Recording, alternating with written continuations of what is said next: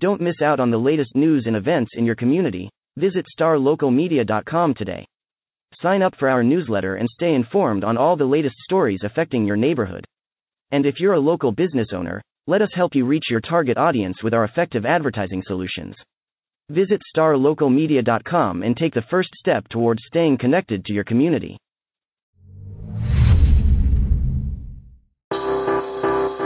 Today's episode of the Star Local Media High School Sports Podcast is brought to you by Poor Richard's Cafe and Star Local Media. Poor Richard's Cafe, Plano's oldest restaurant since 1973. They are open daily from 5:30 a.m. to 2:30 p.m., serving the three most important meals of the day: breakfast, lunch, and dessert. It is true Texas home-style cooking made with love and grit. That is Poor Richard's Cafe, located off of Avenue K in Plano.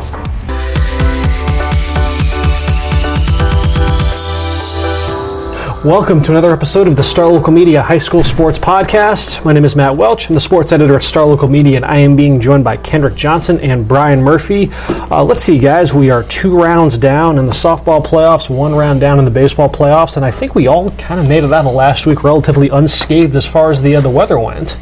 So, some good news there. It seems like the Metroplexes in general got really, really lucky with all of the doom and gloom for all of the prospected inclement weather last week. So, nevertheless, everything went off without a hitch for the most part. So, let's just kind of survey the landscape of the baseball and softball playoffs and see who's still kicking and who we laid to rest over the weekend, including I guess we're done in 6A. All of our 6A softball teams are out now. We've still got six teams left between 5A and 4A. So, let's start there. Let's start with the happy part of the softball portion of the podcast. We'll talk baseball a little bit later on, but for now, let's guys, you guys got a game coming up between a couple of your schools. You got McKinney North and Frisco Independence bound for the third round of the postseason. That's that series begins Thursday out at Prosper.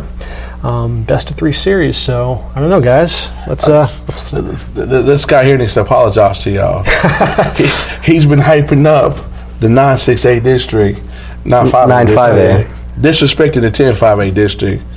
But look at these head-to-head wins. What are we going to do about these cold L's that y'all take? So many flukes. And I apologize for nothing. And I have no doubt in my mind that Independence isn't going to bring out the brooms this week and send North packing. North hasn't faced a team in the playoffs just yet like Independence. I mean, they took on Lone Star in the first round. Lone Star, had to win a lot of... I thought they could have been the best. According to you, before the game, they were the hottest team in the area. They were the hottest. And they could be the best team in Frisco. I'm just going to sit back. I never said Lone Star was the best team in Frisco. I said they were the hottest team in Frisco. They won 5 games in a row to make the playoffs. If they lost one of them... in that winning streak? Centennial and Reedy. And Reedy's still in it. Reedy might be the hottest team right now. He named 3 schools. There's 5, right? Beat Heritage, and then a couple of the teams that were at the bottom. I mean, they beat playoff teams, so it wasn't like they beat a couple playoff teams, and then they beat a couple teams on the bottom. They beat Independence, though. No, they didn't face Independence in that final stretch. So what we're going to do about this, shout out to Ryan Klepley, Reagan Klepley, pitcher from McKinney North. She's on a 18-inning shutout streak. When you come up clutch in the playoffs like that, like North is not just beating people 10-0 for no reason. They ain't scoring no runs. Who'd they play in the second round? They play Highland Park. They've been in the playoffs like 12, 13 years in a row.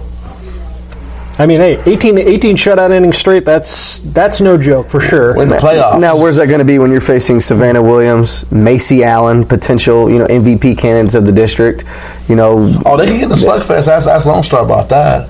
They hit 500. Well, Lone Star doesn't have the firepower that Independence has. They had that Morgan Reeve, but that's they don't. Looking at the games, they also have in this hot stretch, they've gotten 10 hits or more in the last 4 games. I mean, 4 of the last 5 games. Hey, Independence has proven that they can win the close game. They won 2 close games against Wiley East in the first round, and then they faced Woodrow Wilson. They did what they should have done. They won 15-0 run rule, wiped them out. Savannah Williams was untouchable in that series. And then they look good against Lovejoy in the first round, too. I don't know if Matt agrees to this, subscribes to this theory, but when you play in series, familiarity is very key, either with the team or the facilities. Mm-hmm. They played all their games at Prosper. They're very comfortable. Oh, okay. You're ripping out all the stops, huh? I'm just looking at what the numbers say. So McKinney North played all their games at Prosper in the playoffs, and that's where they'll be at again. this week. That Wyndham coin flip. I wonder if that's by design. If they're, I don't know. Easy. I was doing. Prosper's hosting a lot of softball games. They're also hosting the Reedy Dennison series also this weekend. So they're kind of alternating days and times and stuff. Prosper Diamond might be a bit of a good luck charm for the Lady Bulldogs. Is what it might be suggesting. It is just nothing more than a nice turf field. That's cool. It looks like Hitters Park when I'm there. Sure, that ball be flying. Sure. I don't know if y'all seen any games there. No, I have not had a chance to go to a game out there. But what we're going to do about that offense is getting 10 hits a game. Mm-hmm. So you know Savvy Williams, at least 5 to 6 runs. Savvy Williams is one of the best pitchers in that district. Mm-hmm. One of the best pitchers in the area, man. She can throw the heat, man. I think she can tame down the. Did they win their district? They sure did. They go undefeated? No, because they play 18 games. If you win all 18 of your district games, you're going to state. So we got McKinney North and Frisco Independence. Obviously, should be a fun battle of the district series. Champions. We're in the third round right now, so that's when you get a lot of. It's kind of crazy that the district champs play, and then the two teams that finish third play. Yeah, it's crazy how the seedings go. How the brackets go. And that's the Reedy Dennison series you're referring to? Yes. Yeah, we can talk a little bit about that, Brian, with Frisco Reedy. I haven't seen Dennison play, but I heard they're a very scrappy team that has a lot of speed when they get on the base path. Man, Dennison, they took out Centennial in 2 games in the first round. I know we've talked about that a lot, especially on this podcast, too. That was a shocker. Mm-hmm. And then they come in, and I don't remember who they played in the second round. I think it was one of the Dallas schools, and they just took care of business in the second round. Now here they are. Facing Reedy. Reedy faced state-ranked Creekview.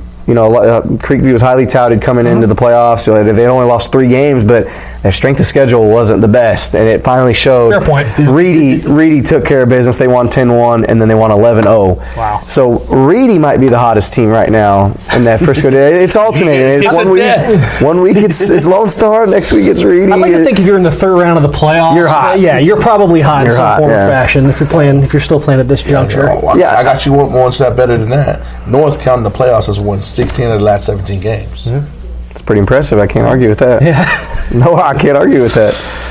How about Little Elm? Where you at on Little Elm right now? Man, Little Elm, man. They take on Azel. How's that team? Are they well-rounded? I know they got Ace. Oh, man. They have an MVP candidate and an ace in Lauren Lucas. Get this. Their freshman cleanup hitter, catcher, Georgia Heathcock, blast a grand slam in game 2, kind of decided the game. That was early too, and they won that game 6-4. That put them up 4-0 early against Mansfield Legacy. They sweep Legacy. They're on to face Azel. Man, this team is firing on all cylinders. Izzy Fielder had a home run. Lauren Lucas is doing her thing. This lineup from top to bottom is balling right now. And I saw a fun fact. Last time Little Elm was in the third round, I think Brian Gossett tweeted this out. He's awesome on Twitter, by the way. He tweeted something out. Lauren Lucas's older sister was on. She was the ace of Little Elm the last time. I believe it was in 2014 or 2015. Yeah, 2014. 2014, the last time they made it to the third round. And then now Lauren, and she was a junior at the time. Mm-hmm. And now Lauren's a junior. She's the ace, and they're back in the third round. Time is a flat circle. Life is weird. It's going to be interesting if they match up against the Colony. See if they can finally get without the Colony hump and Jada Coleman. See, that would be a regional tournament showdown. I'm kind of scared for that one, but they gave the Colony some good shows. Showdowns. Yeah. They didn't just lay down and die like they had in years past and like other teams have to the Colony. But I mean, we'll see. They got to get past Azel first. Yeah, it seems like the Colony and Forney have this mystique about them because there's two last two national state titles, so for sure you got to give them their respect. I think Independence or North, whoever comes out, will end up playing Forney in the next round. It's going to give them a run for their money because both teams are offensive loaded, and that's how you got to beat Forney. Yeah, they played. They got quite a pitcher though over at Forney. Like Texarkana got to her. And Savannah DeRoche. They beat her in the game. So would you take your game as a one gamer if you're Independence or North? If you're the underdog. You know what? I don't know because I saw Little Elm in the second round faced Forney 2 years ago when Lauren was a freshman and then Savannah, is that her first name from Forney? Yeah. She was a freshman, and then she was already throwing that heat as a freshman. But Little Elm took them to 3 games. They stole game 2. And then they played right after, and then Forney barely won. I mean, granted, this was a year before they won the state title, so they weren't, A lot's changed since then. Exactly. But what I'm saying is that Savannah pitcher was already lights out as a freshman. Oh, yeah. I want no part of her right now in a playoff series, but, I mean, your best bet to beat a team like that is a one-game series. Oh, yeah. So you just got to roll your dice. Anything can happen in that game, but that's a tough draw right there for anyone. If Little Elm wins this upcoming series, it'll officially be the deepest playoff run in program history. That's right. Two other times that they made it three rounds deep, 2014 and 2010. We mentioned the Colony, a program that's no stranger to still playing at this juncture of the postseason. However, it was last year where round two was where they got tripped up by the aforementioned Forney team that went on to win state. So the Colony getting a chance to get itself back in the third round, a chance to make amends for last year, and they leave no doubt. They beat the brakes off Granbury in a sweep, two-game sweep. They win by scores of 8-1 and 6-2. This was, coming into this with, this was the stumbling block last year. Obviously, Granbury is not exactly Forney on paper, but if there's anything to kind of calm the nerves from the get-go, Jada Coleman leads off game one with a home run, and that's kind of just a harbinger of things to come for that series. That's what players like of that caliber do, man. Yes. She's phenomenal. Savannah was 700. I just glanced at her stats. Savannah was 700. Again, got 10 bombs and has stolen 50 bases. Yep. I don't know one player that's done that. Arguably the top player in the country for a reason there. And she came a home run shy of hitting for the cycle in game two. So just Jada Coleman doing Jada Coleman things. You had JC Hamlin, though. How about this for a series? She's a D1 and 2. I do not know. Justin Thomas would have that information for you, though. Half that lineup is all D1. Yeah. That's insane. That's my point is, if you see them play, like Jada is the star piece, but they have players around legit. They be some stars on other teams. Texas Tech. We're getting word from JT, I think. Texas Tech. Through the headset, I was chiming in. Through the earpiece. JC Hamlin bound for Texas Tech. Now, she had a heck of a series, though. She went 6 for 6, scored 6 runs, 2 RBIs, 2 walks, just about a perfect offensive series in some ways. JC Hamlin was just lights out. And then you had Carly Charles.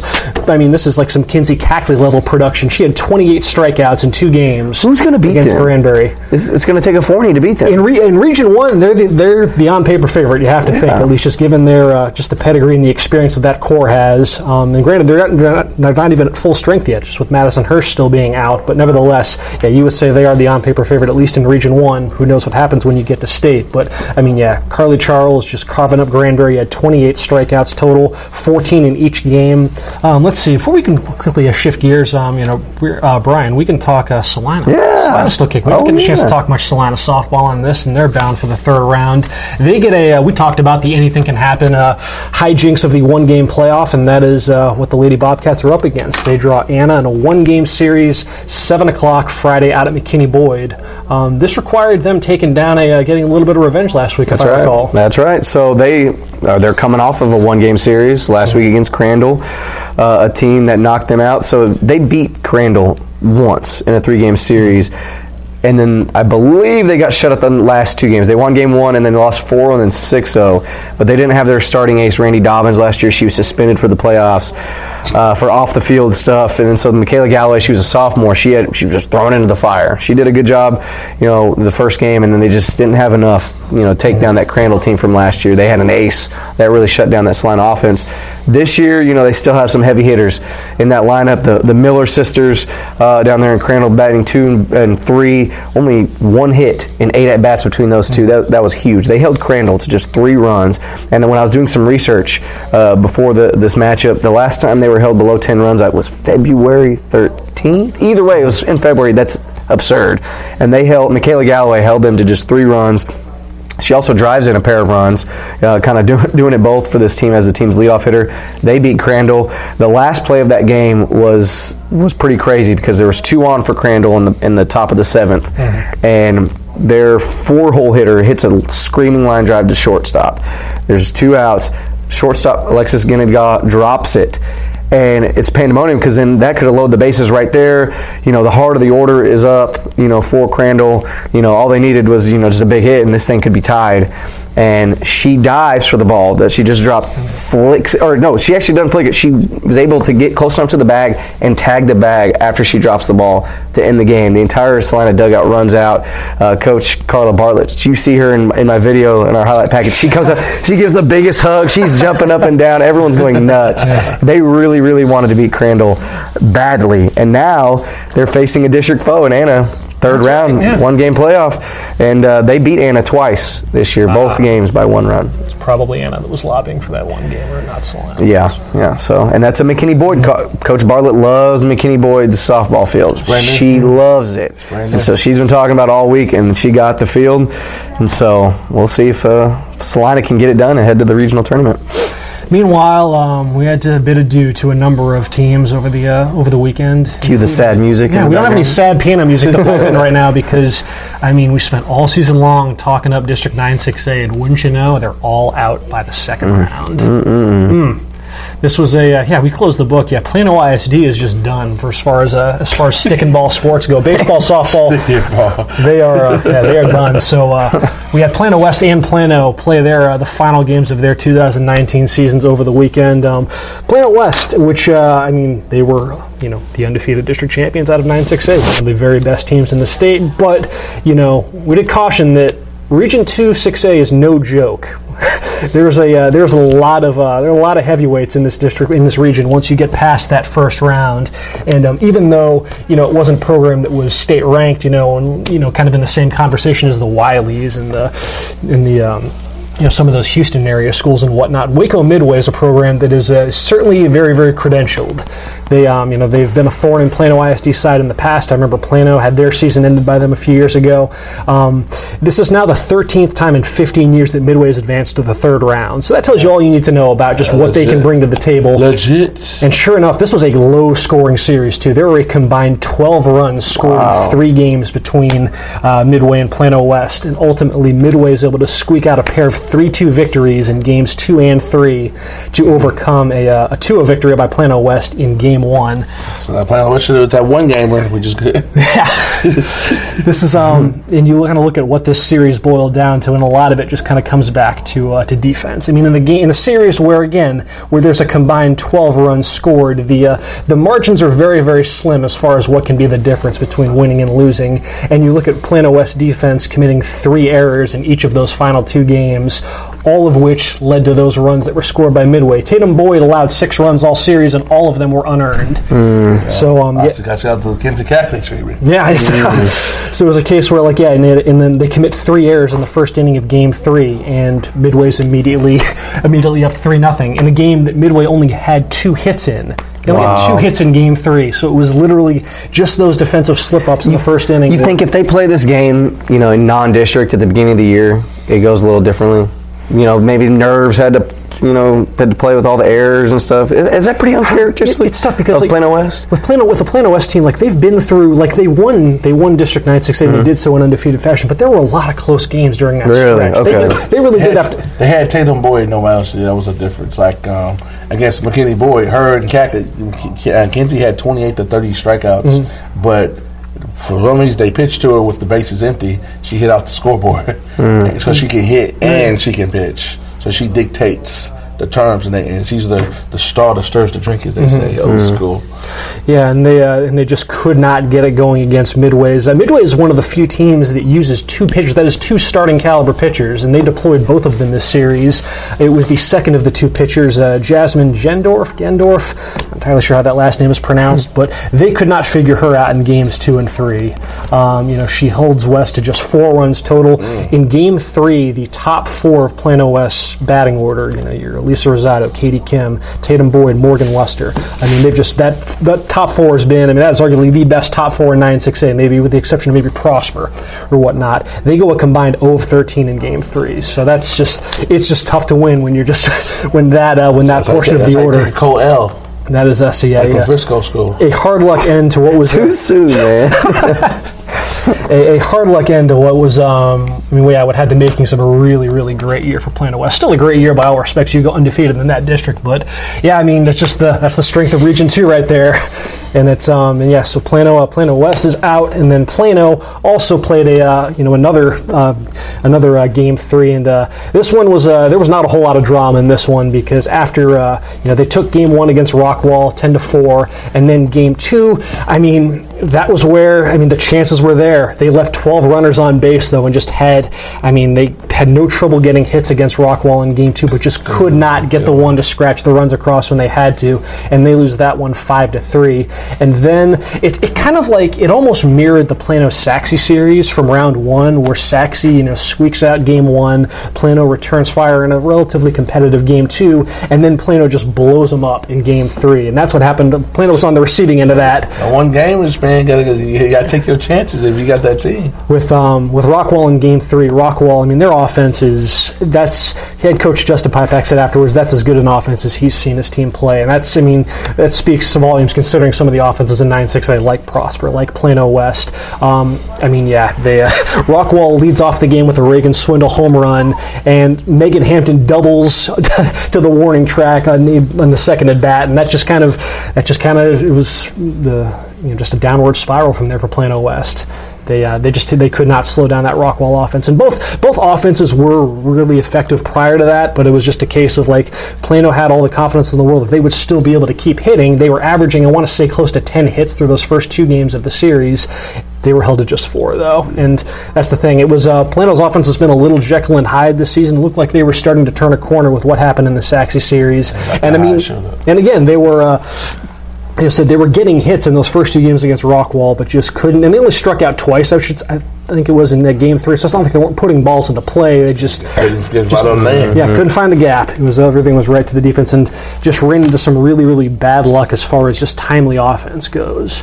I think to this stretch where bridging games 2 and 3. So you take the last 3 innings of Game 2 and the first 3 innings of Game 3. Those across those 6 innings. 5 times did Plano put its first 2 runners on base. And they didn't score no run? And they scored 1 run total across those 6 innings. So that's how you said it with us. You should think that the law of averages would balance out at some point there. The other shoe might drop, and just some hard luck and just with runners in scoring position for Plano. And yes, and their season ends in the second round, and then Prosper took one on the chin against Belton. All 3 of these series went three games, so they all went the distance. It looked like what. Not to say one of the Game 1s. I think they did actually. Oh, did Prosper won Game 2? Okay, so Plano and Plano West won Game 1 of their series. The Prosper series, all 3 games were different. Mm-hmm. Belton blows them out in Game 1, 13-6. Belton uses 3 different pitchers. Prosper uses Marina Carnes and Alyssa Griffin. What they've been doing all year, kind of using both pitchers in different times throughout the game. And then Game 2, Prosper wins a close one, 3-2. They barely hang on to win. And then Game 3, Prosper bats couldn't do anything. They lose 4-0 to Belton. And Taylor Tubbs, I'm looking at this on Game Changer and stuff, and Taylor Tubbs, she pitched 2 innings in Game 1, 2 innings in Game 2. Game 3 pitches a complete game shutout and struck out 9 batters, allowed 4 hits. So that's tough to do against Prosper. Yeah, and so she was the difference in that game. Prosper not able to figure things out. Tubbs, like I said, Belton was using multiple pitchers in Games 1 and 2, and then she comes in and then just has an ace-like performance, and Prosper didn't really have an ace-like performance by any one of their pitchers this weekend. So maybe that was the difference right there. Taylor Tubbs of Belton, shout out to her, getting the job done in that big Game 3. Prosper's still a team, though, that's pretty well positioned, though, going forward. Sure. I just recall that being a pretty young team. And ditto for Plano. Plano's only lose one starter, the catcher, Zoe White. So they should be back once again next year. Just to be a question of what happens if the offense develops a bit of a more consistent identity for this Plano team. We're going to get some go fishing gear. A hard luck end of the season for District 9-6A. But obviously still plenty more on the baseball side of things to discuss. We'll shift gears, talk a little bit of baseball, do a quick line change, and recap the first round in the 6A side of the baseball bracket in just a moment.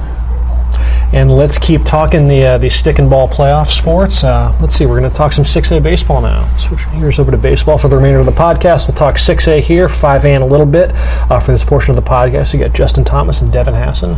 over at the round table. And let's start with the by district slate between districts 9-6A and 10-6A, Devin, because it was you got to see one of these ones that went the distance, Sachse and Jesuit, which there's an expectation that it might, given the caliber of both of these programs. Ultimately though, just a difficult end to the year for District 10-6A as they get swept. And at least in the very case with Sachse and what they were able to do against Jesuit, promising start to the series, but just kind of talk a bit about what was your read on this series as it progressed? Two evenly matched teams. Mm-hmm. We said that last week coming in.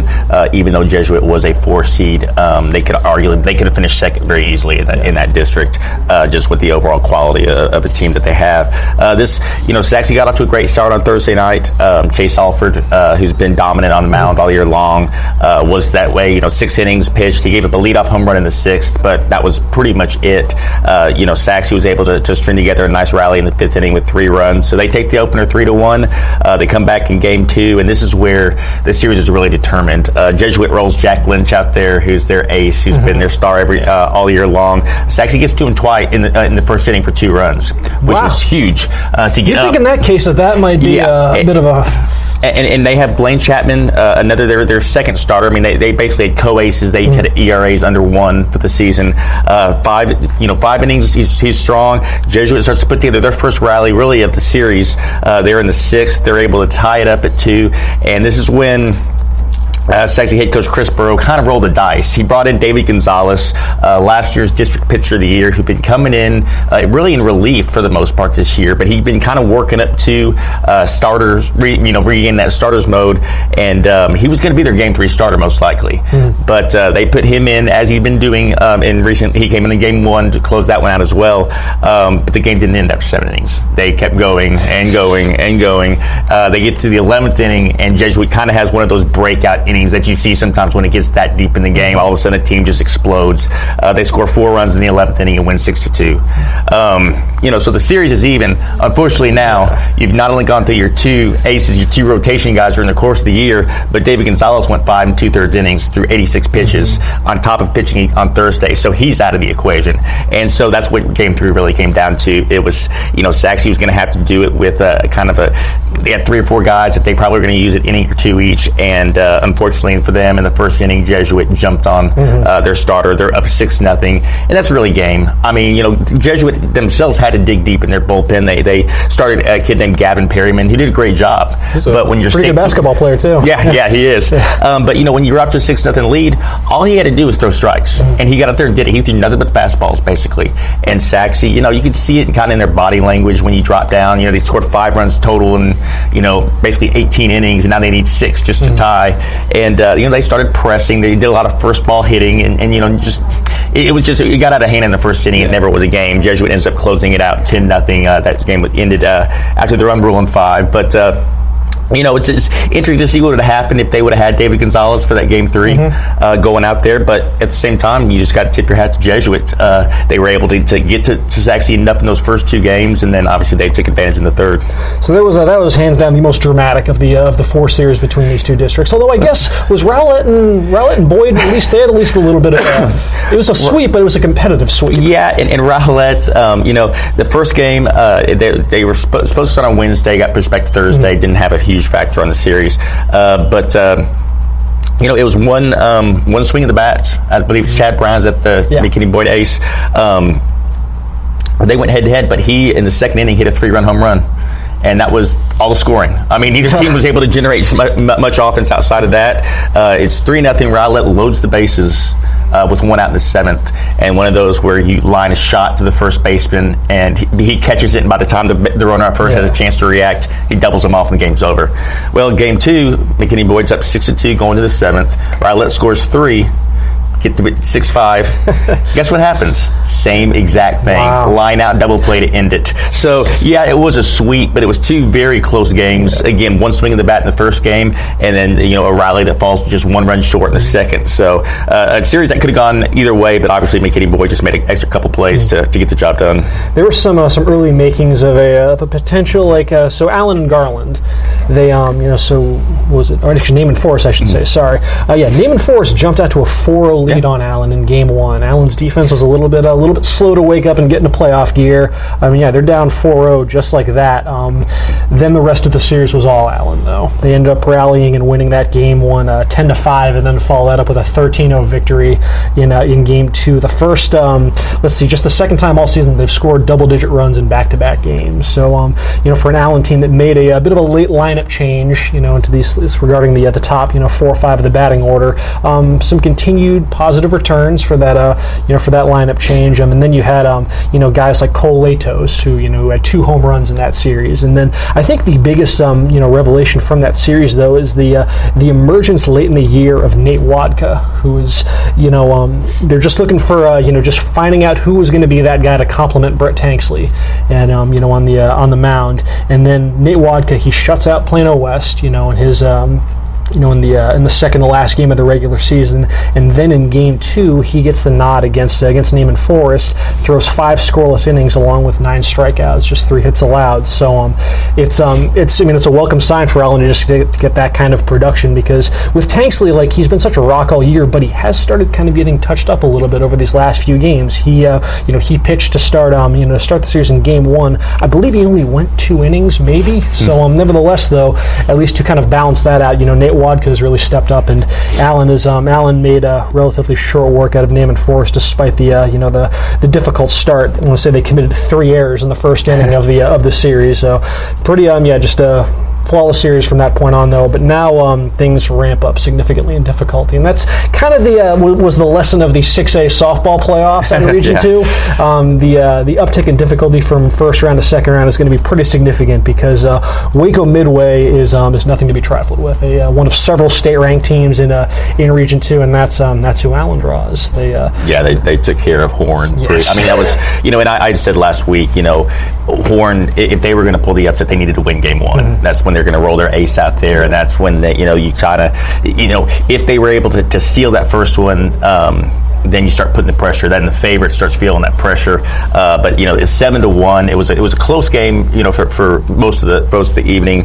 But then after that, Waco Midway, in Game 2, 14-3. And yes, it's going to be a big challenge for Allen, because Midway in all sports, as we've talked about all year long, is formidable, and certainly their baseball team their resume speaks for itself. A 15-game winning streak for Midway heading into the series with Allen. That series will be that is a Thursday, Friday series. They're going to try to play games 2 and 3 if necessary on a Friday. That series will be out at Waxahachie, 7:30 Thursday for Game 1, and then 5:00 on Friday for Game 2. Game 3 follows if necessary. Justin, welcome back. Hey. On vacation last week, buddy. And all the while you had softball teams had a bit of a rough go, but nevertheless, baseball, though, you got 3 out of 4 onto the second round. Just talk a bit about Louisville ISD making a nice impression there in the first round. Yeah, as you said, 6A goes 3-1 against 5-6A. So I guess I'll start off with D1 quote unquote upset based on the seeds. That was number 3 Hebron taking down Keller in a 3-game series out at DBU. This quality win. Quality win. Looks like a pretty quality series. Hebron comes out, gets the first game 5-4. Blake Richardson gives up 4 runs in the first inning. Then he goes 5 2/3 the rest of the way, no runs. Almost finished it off. 1 out away, and then the reliever comes in and finishes it off. Drake Boggan had a big 2-run double, and Trent McCown, who started the season on JV with an RBI single to give him the lead. So Hebron takes the first one 5-4. Keller comes back on Friday, gets the second one 4-3. So we need a Game 3 Saturday, and that one goes to Hebron 10-6. Again, a slow start. They fell down 4-1, give up 4 runs in the second, but then they come back. Looks like they got a real good game from the top of their order. Diego Johnson, Brayton Matthews, and Jackson Weber. Those 3 guys combined 8 for 12, 6 runs, and 8 RBIs. So the top of the order really got it done. And then pretty cool story, getting the win in relief was Nick Wilson. This is a kid that was cut as a freshman. He was the JV manager as a sophomore. He was used sparingly as a JV pitcher as a junior, and here he is as a senior getting the win in Game 3 of the first round. So pretty cool little story, yeah, and you'll hear from him a little bit later. But, yeah, so big win for Hebron. They're going to move on to face Mansfield, 3-game series. Starts Thursday, Friday, Saturday out at Irving MacArthur, with Game 3 at Irving High School if they need it. The losing team, The other lower-seeded team was Coppell. They faced reigning state champ Carroll. Which, man, that just seemed like when I mentioned last week, when I saw that was the first-round matchup, I couldn't believe that that was how the bracket shook out, where, somehow Coppell, Coppell's your four-seed, what a district. Yeah, and so they facing the reigning state champs, and tough looks like they maybe couldn't recover from game one where they lose in 10 or 11 innings. They gave up two in the sixth to tie it up, end up falling in the 11th, and it looks like they really couldn't recover in the second game. They fall 10-5 in that one. So a rare first-round exit for the Cowboys. I think first time since 2013, and, expectations are always very high there, so tough to draw Southlake in the first round, and looks like they hung in there pretty well, but just couldn't get it done against the reigning state champs. Mm-hmm. But we had two other teams that got wins. Marcus and Flower Mound both move on. We'll start with Flower Mound. They had a little easier time than the Marauders did. They swept Denton Geyer. They cruised in the first game 12-3, and then they won the second game 5-3. Mm-hmm. Big series for Cole Antonelli. He had the go-ahead RBI in game two, and then in game one he went 2 for 3 with a triple, 2 runs, and 3 RBIs. So good series for Antonelli. Cam Brown, 6 innings for the win in game one. Then Texas signee Austin Wallace, 6 innings for the game two win. So not a big surprise there. And Flower Mound will move on to face Mansfield Lake Ridge. Game one's going to be actually at Globe Life Park on Thursday. So yeah, we got a few series that are at Globe Life. Jack fans can enjoy that. They seem to really like to go out to that Arlington, Grand Prairie area for their early baseball series. But then games 2 and 3 will be Friday and Saturday at Grapevine. Mm-hmm. And that leaves the Marauders. They got by Byron Nelson 2 games to 1. Looks like a really good series. They lost the first game 2 to 1, and then they come back with 2 consecutive 7-6 wins. Wow! And the game 3, Tyler Schott has a big RBI triple in the 6th, and then Brett Hedges with a sac fly for the go-ahead run. Hunter Toplansky had a good game there. He scored 3 runs as 2, and then in game 2, they went up 6-0, blow the 6-0 lead, come back, and in the 8th inning, they get a bases-loaded walk from Sam Hunt to win the game. So, sure, Byron Nelson was a little kicking themselves there, loading the bases with nobody out and then walking in the winning run. But good pitching performance, Tyler Morgan, and it looks like Markins was able to work around some miscues there because Tyler Morgan gave up 7 runs and none of them were earned. So, good win for Marcus, though. Moving on again, they were in the regional finals last year against Southlake, so they'll take on Waxahachie at Irving MacArthur Friday, and then a doubleheader Saturday if they need it. Yeah, Byron Nelson, much like Jesuit, not your typical 4 seed. No, not at all. Yeah, let's see. Pretty good 5-6A, 6-6A grouping there. Those are some quality programs going home in the first round there. So let's see, you mentioned Hebron. Hebron bound for the second round, and that can be a nice transition to our student-athlete spotlight. GTU had a chance to swing by practice to talk with Diego Johnson and the aforementioned Nick Wilson on just Hebron's season to date and how they're feeling heading into the second round. And let's see what Diego and Nick had to say after a word from the sponsor. Today's podcast is brought to you by Star Local Media. 14 newspapers and websites with a print distribution of 270,000 homes and monthly page views of 600,000 online. Star Local Media, your community voice for news. And now, let's get back to the podcast. All right, we're here with Diego Johnson and Nick Wilson for Hebron Baseball. Guys, thanks for taking a few minutes to join us on the Star Local Media Sports Podcast today. No problem. Thanks for having us. Couple seniors for the Hawks, and you guys are moving on to the second round of the playoffs now, so just talk about how you guys are feeling and where you guys are at right now moving into the area around here. Well, right now we're feeling good. We just need to keep swinging the bats and keeping the momentum up, and then we'll just be just fine. So yeah, I mean, I feel like we really found our lineup. We're feeling really hot right now at the bats, and I feel like our pitching's really come through pretty well, so I think we're looking pretty good for the second round. You guys had a couple good seasons and then came up a little short last year. What's it mean as seniors to be on this team and get back into the playoffs this year? It means a lot. Last year falling short, it means a lot to just keep going this year and just hop on the bus and just keep going. Well, yeah, I mean, it feels good to finally be back. And for like a lot of us haven't been to the playoffs, and a lot of us weren't on that team that was our freshman year. Yeah. So it's a real good feeling. Was there a point in the season where you guys felt like this is a team that had what it takes to get to the playoffs? Was there any game or series or in particular that really you guys felt like propelled you guys? Really right off the bat, right from the scrimmages, really. In the cold and fighting through the bad weather every day, that's where I really knew what we were.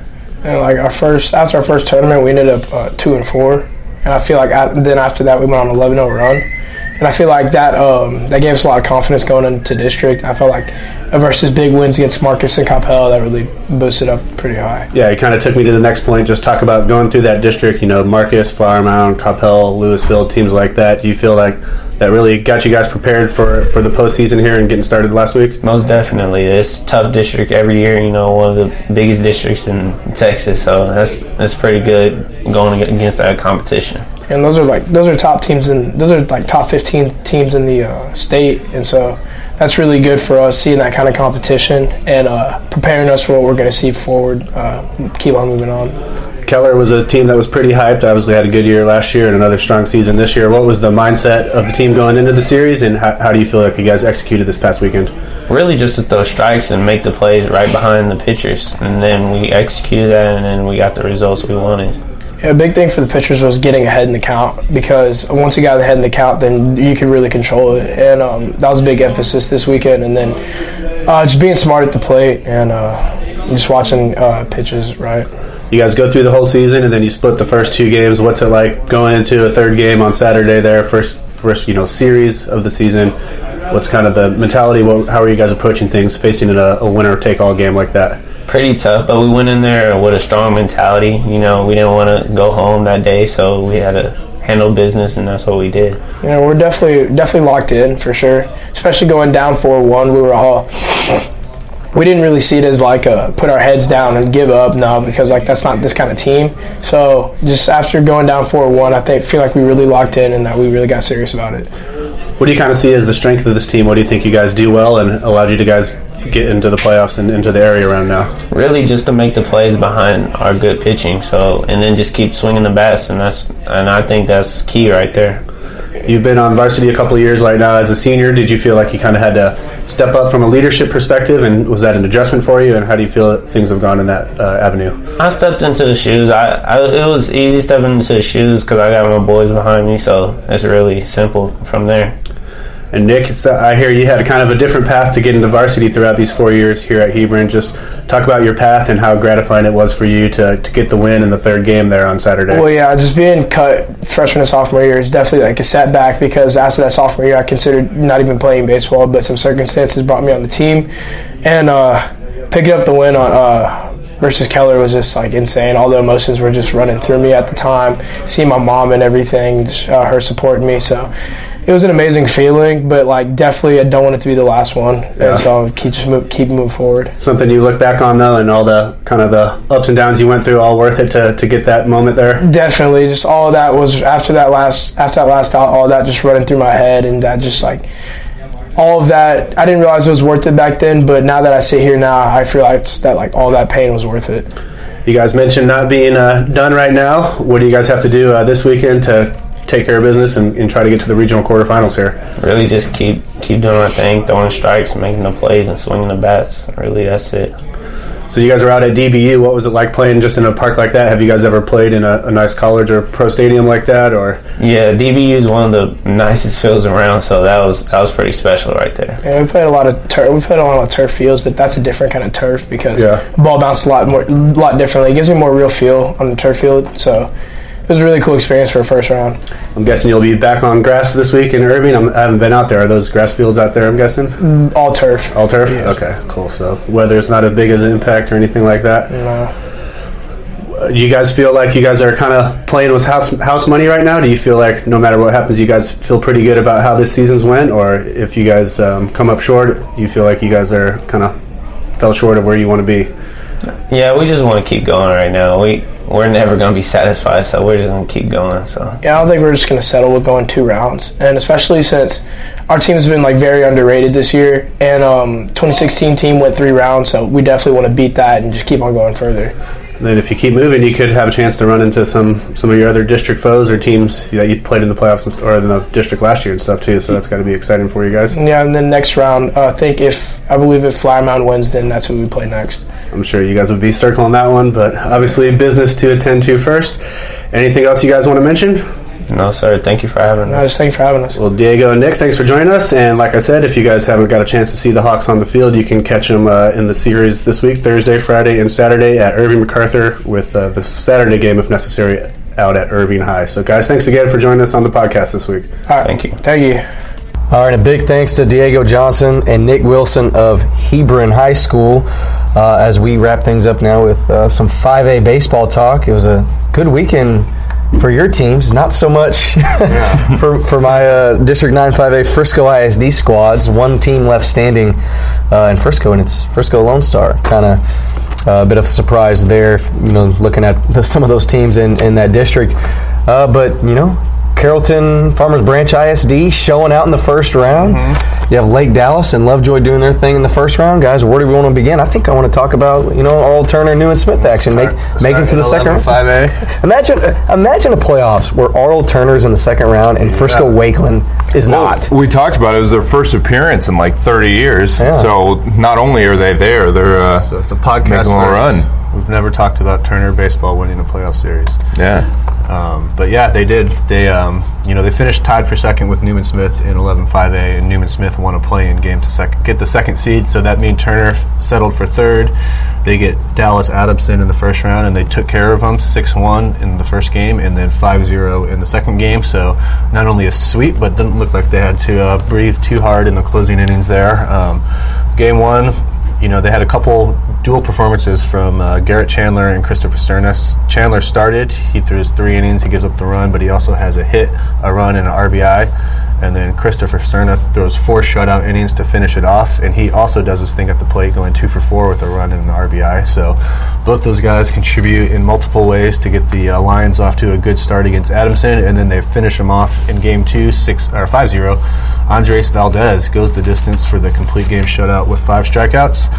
Chandler does it again, 2 for 3. This time he has a homer, and Ryan Benet goes 3 for 3 with a double and an RBI. So as you mentioned, Turner not only in the playoffs, but they get their first playoff win in over 30 years, and they will move on to play Wiley East in the area round. Wiley East, team that just knocked off Wakeland. Wakeland scored 1 run in that series. They got swept. They lost game 1 3-1, then lost game 2 2-0. You know, I was shocked. Yeah. You know, I didn't even, you know, bother even thinking, okay, I'm going to go cover one of those games, because I thought, you know, it would be the other way around. I thought Wakeland, you know, the district champs, 16-2 in that long district, you know, I thought they would take care of business, and the Wakeland Bats just could not get anything going. And a 2-0 loss in one of the games, you know, district MVP J.D. Gregson from last year, 0 for 3. It was just, you know, I don't know. I mean, it happens, man. It does. It happens. It's playoff baseball. I mean, Darryl Preston, first-year head coach. I'm not sure, you know, if this would happen if Barry Rose was there, but Darryl Preston did a great job this year, you know, leading that team to a 16-2 district title. I guess Wiley East. I guess we don't know. You know, maybe they're hot right now and they're just on a roll. And Oral Turner, they have their hands full with the Pirates there. That was a bit of a shock. Now Newman Smith. Yeah, so Newman Smith got the second seed, and that means they got Seagaville, and they just rolled Seagaville 21-1 in the first game, and 10-5 in the game 2 to complete the sweep. So they took care of business. They come right out. They get 6 runs in the second inning and 10 runs in the third inning of their game one win. Christian Peralta goes 2 for 4 with a double, and then a big game for Jonathan Boyer. He has a double, 2 triples, and 6 RBIs. So big game at the plate for him, and the Trojans roll 21-1. Then they come back and get them 10-5 in game 2.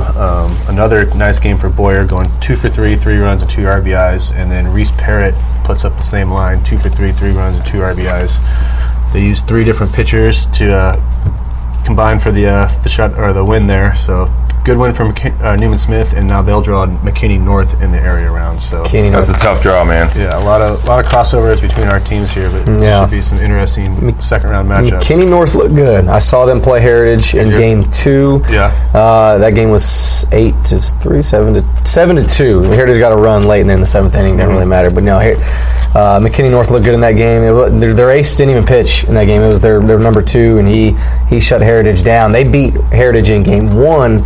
In 9 innings, 3-1. So big, you know, kind of took all the way the momentum. You know, a late Friday game going into, or late Thursday game going into Friday. You know, McKinney North had all that momentum. But, you know, they have some guys that can go. Cam Constantine, the UT commit, he'll be a guy to watch out for in that series for sure.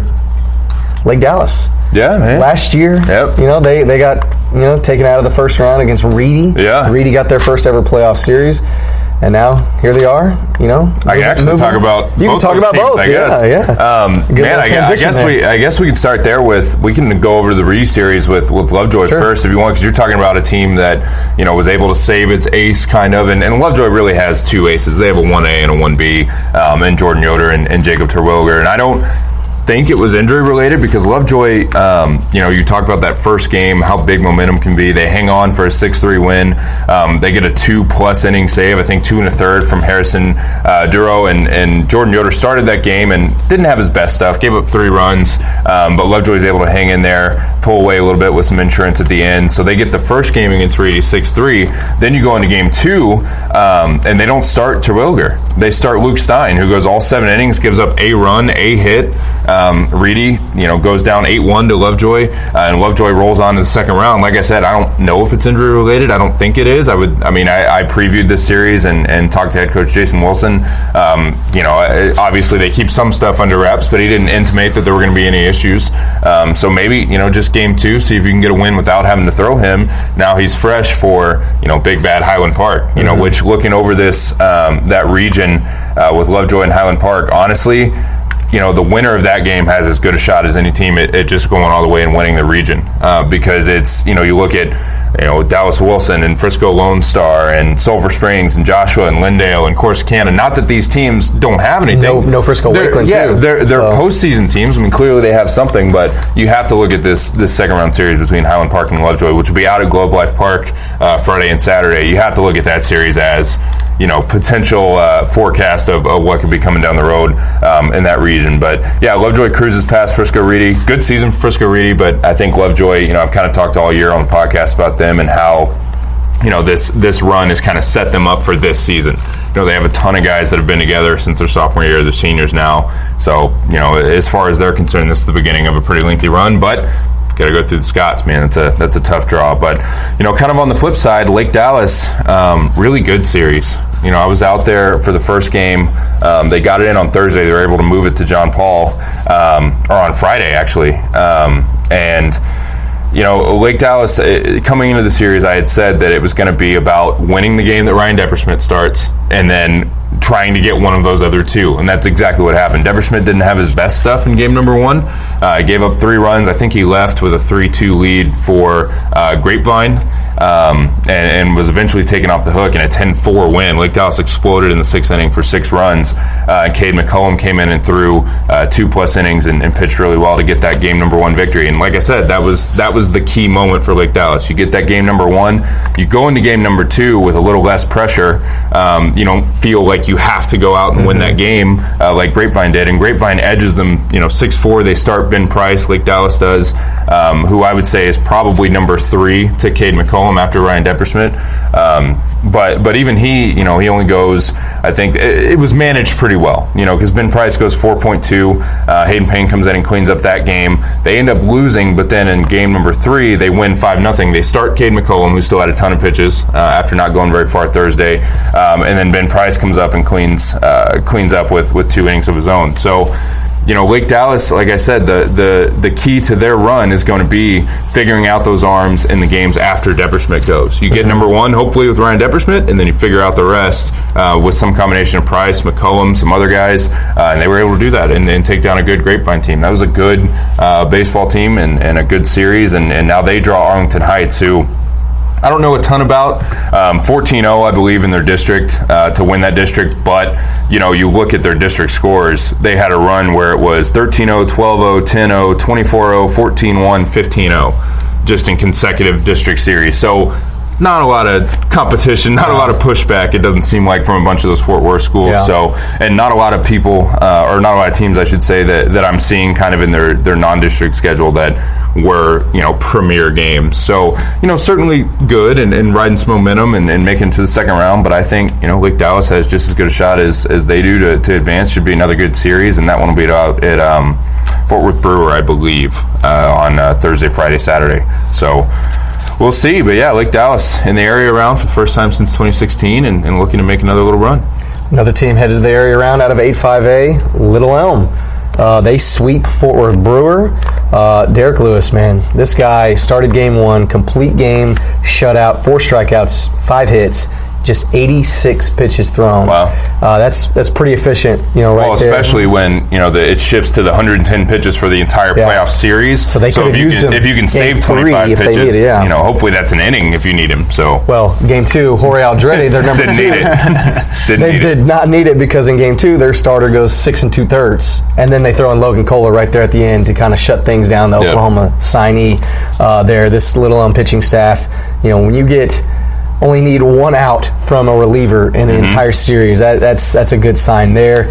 And they're going to stay at Justin Northwest. They played their first-round series there this past weekend. They'll be there again this weekend. They'll take on Burleson Centennial. Don't know too much about them. But interesting note about that 8-5A district. Denton High. Yeah, out. Did you see the play they lost on? No, I didn't. Oh, my gosh, man. It was insane. It was a walk-off, I think, officially. But it was a play where you know, it was hit up the middle, and they had a runner on second, I believe, Azel did. And it looked like he was going to score just on the base hit up the middle. But the Denton shortstop, who I, alluded to, it wasn't Reese Parker. I think he was on the mound. But whoever was playing short, the kid I said was so good, gets over, makes an incredible play, and they catch the base runner in a pickle between third and home. And they eventually get the ball to Reese Parker, and he's standing in front of the plate, ready to apply the tag and send the game, into more innings or whatever the case would have been. The kid runs through the tag, drops the ball, does like some crazy barrel roll, touches home, game over. So Reese Parker's just standing there with the ball on the ground, and you could see just shock and awe on everybody. So yeah, the Denton Broncos, who 10-2 I think in that district, and definitely wouldn't have been a candidate, I wouldn't think, to be bounced in the first round. But that's playoff baseball, man. Like you were saying earlier, Wakeland's gone. It happens. Happens to obviously to the best of them. So yeah. So the only 2 teams left out of 8-5A are Lake Dallas and Little Elm Denton Ryan. Yep. They had to take on Colleyville Heritage. Yeah. Ain't no one beating Colleyville Heritage in the first round. We talked about shocking upsets. Colleyville Heritage was not going to get upset in the first round. So, do y'all have any idea where y'all are going to be baseball-wise this weekend? Yeah, I will be Friday. I'll be at that Lake Dallas series. Out of Brewer. Okay. So I'll be out there for Lake Dallas, Harrington Heights in a clinching game potentially for one or the other. Not sure, obviously, but we'll see how that goes. I'll be out there, and then whether or not I'll be out there Saturday at Globe Life, I don't know, but I'll have something online for sure about that Lovejoy Highland Park series. So that should be a good one. Thursday, I'll make it out to Northwest, catch some Little on baseball action. I know you still have a ton of teams. Not sure about baseball yet. No, I'm going to do the Colony softball on Friday out at Argyle. Not sure about Thursday and Saturday yet. Colony softball, the greatest show on turf, huh? This year they are. Every year they are. Well, now they're actually on turf, though. Yeah. Cool. Okay, now physically, literally on turf. But yeah, that'll just about wrap it up for this 5A baseball section of the podcast. Let's actually wrap up the Monday edition podcast as a whole. Make sure to stay tuned later this week. We'll get into some of the other spring sports, golf, track, tennis, all on that docket. So we'll be talking all that as a lot of state tournaments are coming up later this month. So make sure to stay tuned for that later this week. Looking to hire top talent in your community?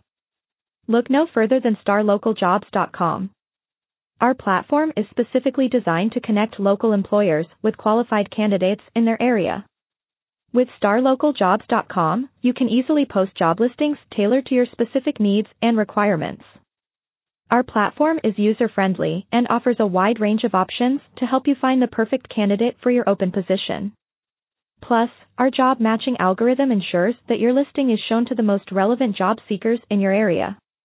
But that's not all. StarLocalJobs.com also offers a variety of resources to help you throughout the hiring process.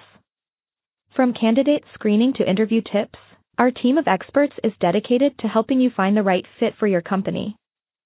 So why wait?